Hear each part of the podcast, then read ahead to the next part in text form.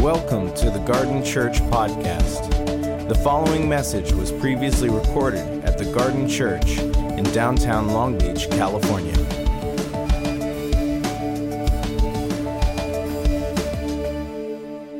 We've never had a vision for a church, we've always had a vision for the city.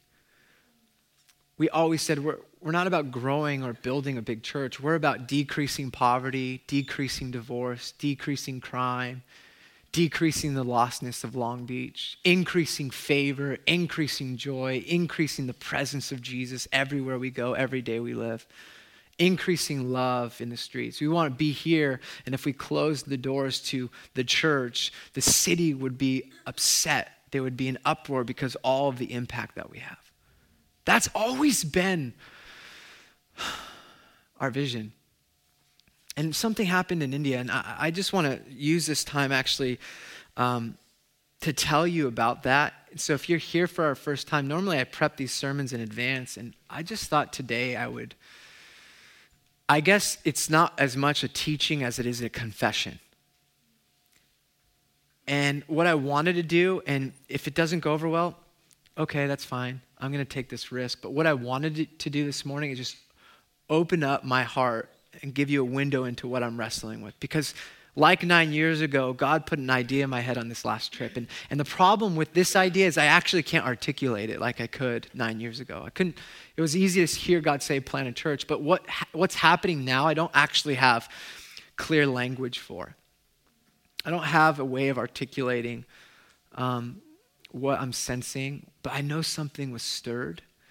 And I thought either I could do this. I could either hear something and then become comfortable, Netflix it away, entertain myself, just keep on go, swimming down the stream of life and let it pass. Or I could try to model for you what happens if you listen to God even when you don't know it and, and speak it out so that as you speak it out, it begins, it begins to take root and shape. And the idea becomes more than idea, it becomes something that you have to decide on. A, a decision has to be made, and things have to change. And so today, I want to invite you to wrestle with the words of Jesus. That's my one point. My one point is that you are. oh, man, love you, dude. Is that Jeremiah? Yeah, Jeremiah freaking. Hey, you know, and it is for the youth, it is for you guys. If we don't figure out a way to live out the words of Jesus, then it's going to be handed on to the next generation. Why don't we just do it now? And so, um, my one point is to invite you to wrestle with the words of Jesus. I guess the question I want you to ask is if Jesus really meant what he said in the scriptures, what does it mean for your life here and now? He really meant what he said, what does it mean for me? And I'll start with myself. Um, and so when I teach the Bible, I usually have this very simple process. When I teach people how to read the Bible, I say, hey, it's very simple observation, interpretation, application. Observation about the Bible what does it say? Interpretation what does it mean? And application now, what do I do? And so that's what every sermon has that kind of principle involved. And maybe uh, we'll get there today but I want to share with you my heart. And so to begin, I want to quote um, a, a, man who was a prophet to our culture. He, he died, unfortunately, um, by taking his own life, actually. But he said this in a, in a speech at a college. Um, he said this story. He said, There are these two young fish swimming along, and they happen to meet an older fish swimming the other way, who nods at them and says, Morning, boys. How's the water? And the two young, young fish swam, swim on for a bit, excuse me. And the two young fish swim on for a bit, and eventually one of them looks at the other and goes, What the hell is water?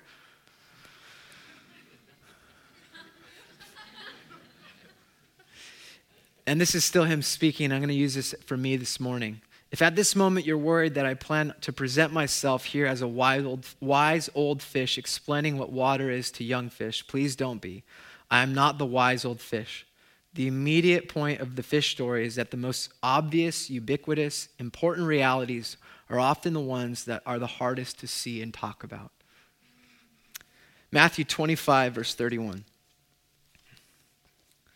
When the Son of Man comes in glory and all the angels with him, he will sit on his glorious throne. all the nations will gather before him, and he will separate the people one from another, as a shepherd separates the sheep from the goats. He will put the sheep on his right and the goats on his left.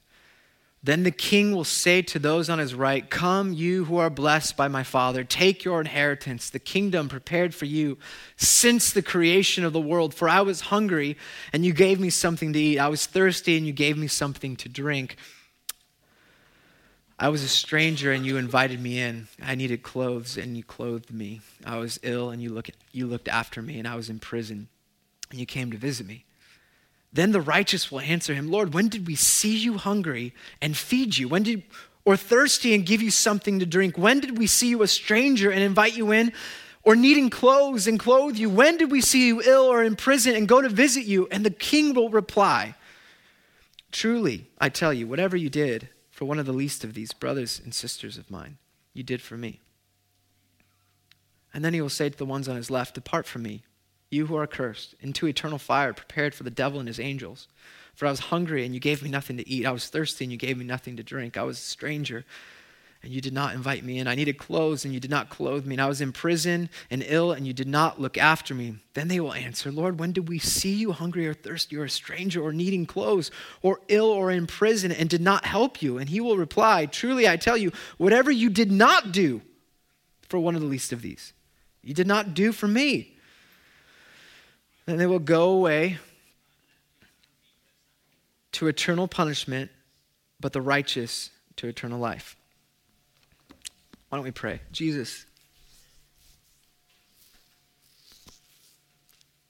we want to we want to just say that you you didn't say this. We want to we want to believe the other things about your word. But Jesus, this word is this word is real, and we want to invite your spirit to do something in us that would change us and move us and allow us to be um, the followers that you invited us to be. So I pray that you bless this time and speak um, where you need to speak. In Jesus' name, amen. Okay, observations, first of all, about this text. We'll just read it again. I'm not the wiser fish. I'm just I'm just here to talk about the things that matter most. This is not a teaching about salvation, okay? This is not about works of righteousness. This is not about earn your way to heaven. You are saved by grace. This is not that kind of teaching. Another observation. So, this is about following Jesus and what it looks like. Another observation is that this is actually the last teaching that Jesus gave in Matthew's gospel before he goes to the cross.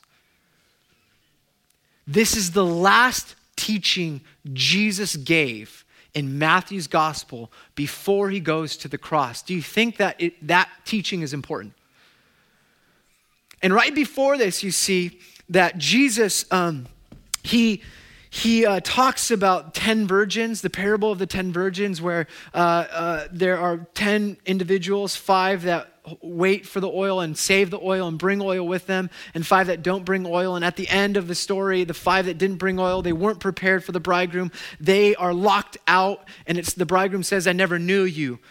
It's about readiness. The next parable before this parable, the story is about the talents God, the, the, the guy who's leaving gives out two talents and one talent um, and five talents. And the guy that had five multiplies it to five. The guys that had two multiplies it to two. And the guy that had one doesn't do anything with it. And he says, What you didn't have, even that's going to be taken from you. And it's about learning to use everything you have for the kingdom purposes. And then he ends with this story, which leaves no question what judgment day will look like. And let me just make that observation there's a judgment day coming according to the Bible. This isn't about salvation. This is about judgment. And what when that day comes, according to the scriptures, all of the nations, every human will gather before Jesus and give an account for their life. Let's just pause on that for a moment. Every person will give an account for their life. And it's as easy when that day comes, it's as easy to identify the followers of Jesus like it is easy to identify sheep from goats. This is what the text is saying. This, I mean, this is, this is what This is why I'm wrestling. It's just what Jesus actually says. I have this verse tattooed on my arm. But why do we make it more complicated than this? This is I'm just asking myself. This is my wrestling. It's you can come into it if you want or just stay comfortably on the outside. I wish I could remain there. To be fully honest. I wish I could just remain naive but I can't because something happened and I don't know how to articulate it. I'm just here telling you what I'm wrestling with. Because what he says is, then the king will say to those on his right, Come, you are blessed by my father, take your inheritance. The kingdom prepared for you since the creation of the world. Jesus will say to those on his, on his right, you are my God's son and daughter. You have an inheritance. You share my glory and inheritance that those of us that take Jesus' words seriously and live out the kingdom, we are living currently in an inheritance of the heavenly realm. It's so much bigger than a white picket fence or a car or the next iPhone 4, 7 or whatever's next. It's already past the 4. It's so much bigger, but we get it now. And the language is we, we're living with an inheritance. We have this royal identity. This, this we're, we're called to rule and to steward the kingdom. And when that day comes, we receive so much. And yet we live with this tiny myopic view of what life is really about. It's just through getting through this day. And most of us, can we be honest? Most of us, it really does look like this. Any free second we get. Starbucks. I, I can't go. I was just watching a show with Alex the other night, and the, the wheel was spinning on our computer. We don't have a TV, but, but we watch TV on our computer. And it's spinning, and my first reaction is what? Grab my phone and start while I wait. I'm just, I'm just wrestling, and he says there's, a, there's this inheritance. Do we have that perspective? And, and then he says to them, the inheritance is based off of this. He says, For I was hungry and you gave me something to eat. I was thirsty and you gave me something to drink. I was a stranger and you invited me in. I was I needed clothes and you clothed me. I was sick and you looked after me. I was in prison and you visited me. And this isn't an exhaustive list. It's not like, okay, let's take this literally and start doing those things, although that would be enough. It's a representation of human suffering around the world as a whole. Okay, so it's just, it's kind of the, the most basic reality of the things that people would suffer with around the world. And if you go around the world, that's actually what you see. The number one concern that pastors have when we talk to them is how they provide for their families food for their families, education for their families. And so we see it and we talk about it. And so Jesus is saying, um, uh, your life will speak of compassion and mercy, and all that compassion and mercy is done towards me when it's the least of these. And the, and the people that, that are following God's way, they'll say, Well, whoa, whoa, whoa, when did we ever see you like this? All we saw were people hurting and suffering and needing something. We didn't see you. It's like when my wife and I go out and we run into a celebrity, I always see the celebrity. She's so like, who's that? I'm like, that's Rob Lowe behind you. And she's like, oh, I didn't even notice. But I noticed like the Rob Lowe. Like there are people that are going like, who's that? They don't, they don't even know that they're serving Jesus. And Jesus identifies himself not as the ruler, not as the king, not as the business leader, as the one needing something. He's in the place of the poor. He's disguised as the one suffering. And he says, whenever you do any of these things, it's not just to them, and that's an, it's, you're doing it towards me. You're doing it towards me. And I don't, I don't, I just want to push this away and, and say, Jesus, can we just, can it just be the U YouVersion Bible app and some lattes and some conversations about maybe what would happen if we started living this thing out, you know, in our, in our 45 minute meetings? Give some tithes to the church. I give 10%. I support missionaries. I support compassion kids. Let's just make it a top percentage. Let's just make it that. That would be so much easier. Or let's make it a quiz.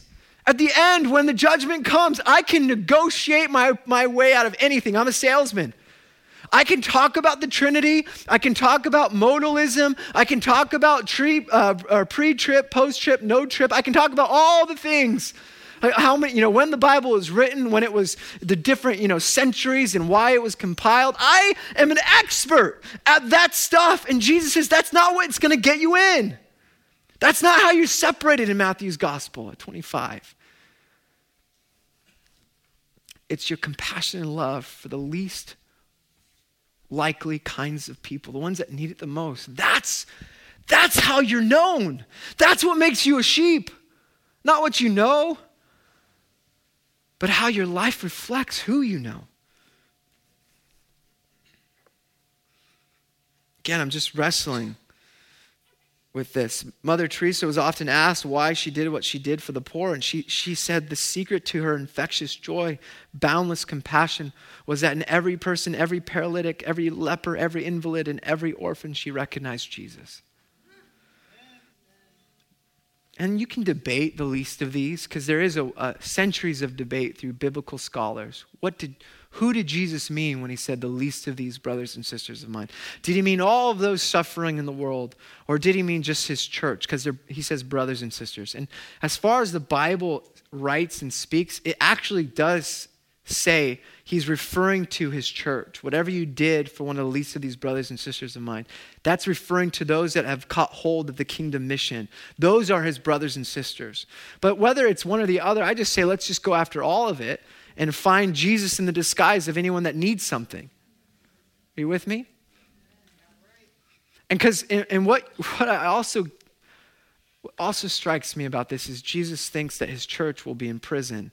His church will be needing food. His church will be thirsty. His church will be naked. His church will be the ones that are sick. And if you think about sickness in the first century, you're talking about diseases that you were at risk of catching when you cared for them. And there are, there are, are historians and, and, and ancient historians that would actually make observations about the early church in the second and third century where there were plagues going on, and the only place that you could find people caring for them were churches. And those that were serving in those places would get the disease and die, saving the lives of those that were dying from the disease. That's what the church was known. Who built, who built hospitals and orph- orphanages and who built all the schools and education system? It was the early church. But what do we make it today? What do we make it today? And forgive me, I'm just talking to myself. We make it, we make it like this culture that that's it, it, just reflects the culture we're a part of. It's consumeristic it's materialistic it's me self-driven narcissistic. Our life is put we've made jesus in our own image and we've made him blonde hair blue-eyed safe and comfortable drinking a latte with an iphone in one hand with a bible app and a designer backpack in the other hand saying peace and love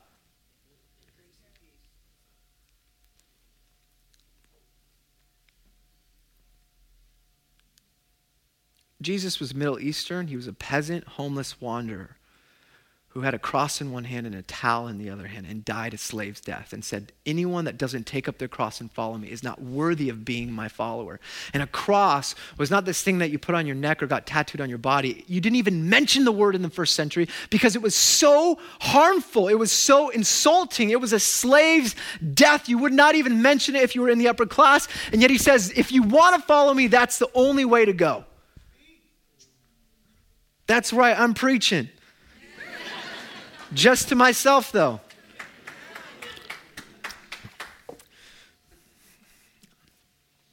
If you are new, welcome. We're so glad you're here. there are refreshments out on the side. Please don't be intimidated by the message. Sheep and goats, sheep and goats sheep and goats. You'll be judged according to your life. There's no surprise at the outcome, there's no way of negotiating. You're either a sheep or you're a goat. It's that simple to Jesus' text. This is what he's saying. He leaves no confusion for any follower, he leaves no confusion. your life has to reflect the God that you serve. It's going to be about what your life looks like. Your life is saying something, your life is speaking something. What is it saying about you? If you look at a, at a tree and see lemons, it's a lemon tree. If you look at a tree and see apples, it's an apple tree. If you look at the fruit of your life, what do you see? Anxiety, depression, busyness, self doubt, self hatred, comparison, insecurity, fear, shame, guilt, pleasure, lies, lust, gluttony, laziness. I'm just, again, this is just my list. Anger, avoidance, distracted, tired. That's why I'm wrestling with this. That literally is my list. That's what my life's saying. You see, there's another story in the, in the Gospel of Luke where this rich young ruler comes to Jesus and says, What must I do to inherit eternal life? And, and really, he's asking, How do I live the life that is really life? How do I, how do I live the hashtag so blessed lifestyle? And and Jesus says, oh, you know, he lists the Ten Commandments. And the, and the guy says, I have been following all of these since I was a kid. I got those down. What else? And Jesus says, Go and sell everything you own and give it to the poor. Then you will have the life that is really life, the life that matters, the kingdom of God here and now in your existence. And the man turns away from Jesus and he walks away, downcast, sad. And the scripture says, because he was a man of great wealth, or one translation, many possessions. And then Jesus says, as he walks away into the distance, How hard is it for a rich to enter the kingdom of God?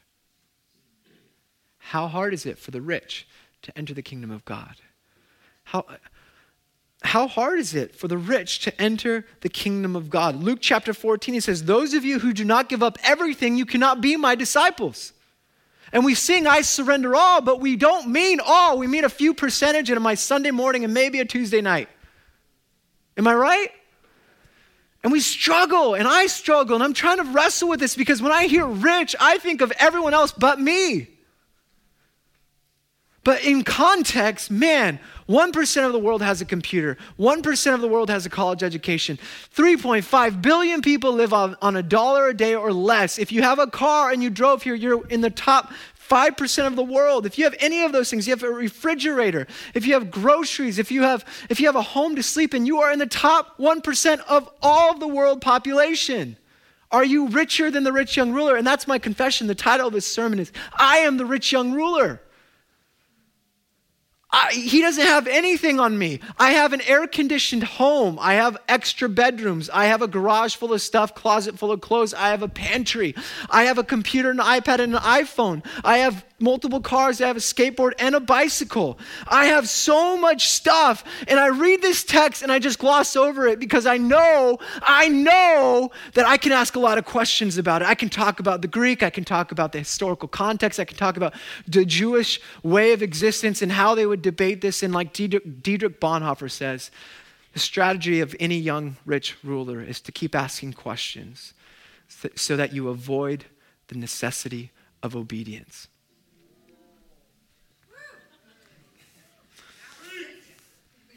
Dietrich. I don't know if I can.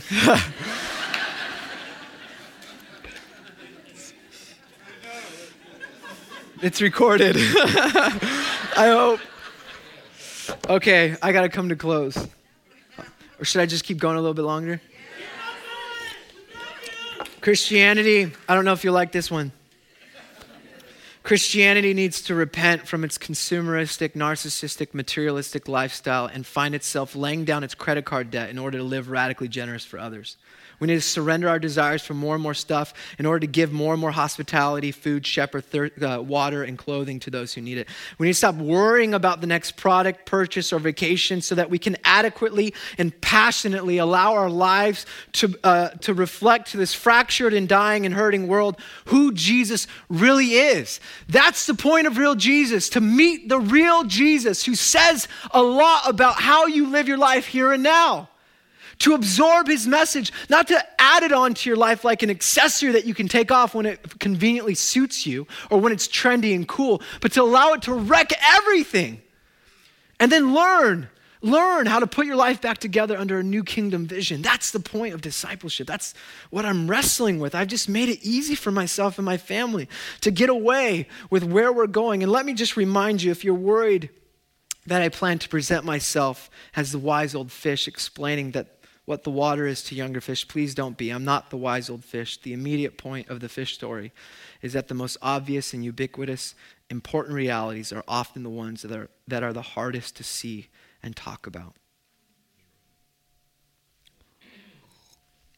So I'm the rich young ruler in the story, and I hear the words, Whatever you did for one of the least of these, you did for me. Whatever you did not do for one of the least of these, you did not do for me. And that's what I'm wrestling with. So I'm trying to figure this out. I'm trying to figure out for my family what this means. And my wife and I are having discussions, and it's messing up. And I'll tell you what it's messing up. It's first messing up our priorities. We're having to renegotiate our priorities. We live in a home, we have cars, we have all sorts, we have retirement plan, we have uh, college fund, we have saving, we have all this stuff. And now we're asking ourselves, how, how is Jesus at the center of these things? And it's messing us up how we organize our time, how we organize our calendar, how we organize our private life, it's messing that up. It's messing up our priorities. If we actually take these words seriously, we're having to reevaluate our priorities as a family. One of the things we're, we're trying to figure out is how do we consume less and deaccumulate? Not for the sake of, oh, we're going to give stuff to charity, but actually to learn to live off of less stuff, to not allow ourselves to be happy because we have more, but to live with less so that it gives space for more. And I, I, I don't have it figured out. I'm just telling you, I've found my identity in lots of things. And I'm just wrestling with this. We want to deaccumulate. We want to consume less. We're questioning the stuff that we have and is it valuable to the kingdom? Does it say something about who we are? We're trying to give more and we want to be with the poor more. It's easy in Long Beach. We have so much of it. Poverty is one out of five people live below the federal poverty line here. One out of four kids in our city live in the federal poverty line below the poverty line. So we're wanting to give more time and energy and money. We, I want to be the type of man that when an orphan is dropped off at my home, I say, okay, we'll figure it out. We're trying to stay focused. We're eliminating distractions. We're recognizing that we are very distracted as a couple. Very distracted with all the social media, all the ways that we find ourselves escaping to the easy route. We're trying to wrestle with it, and we're trying to invite our friends to wrestle with us and that's how we're working this message out. That's how I'm working out what God did to me and He's doing to me. And hopefully it catches fire in our church. And all of a sudden we wake up and we see, wow, look at where we've, where we've come from. And all of a sudden there's a movement of people that are living this message out. Maybe that's going to happen. So would you wrestle with me in this? I'll just close again with David Foster Wallace because this speaks again to us. He says this the really important kind of freedom involves attention and awareness and discipline and effort and being able truly to care about other people and to sacrifice for them over and over in myriad, pretty, little, unsexy ways every day. It's about single awareness, awareness of what is so real and essential, so hidden in plain sight, all around us that we have to keep reminding ourselves over and over again this is water, this is water. So that's it. That's my sermon. That's my confession. Wrestle with Jesus. Amen. Thank you for listening to the Garden Church podcast. For more information about the Garden Church, visit thegardenlb.org.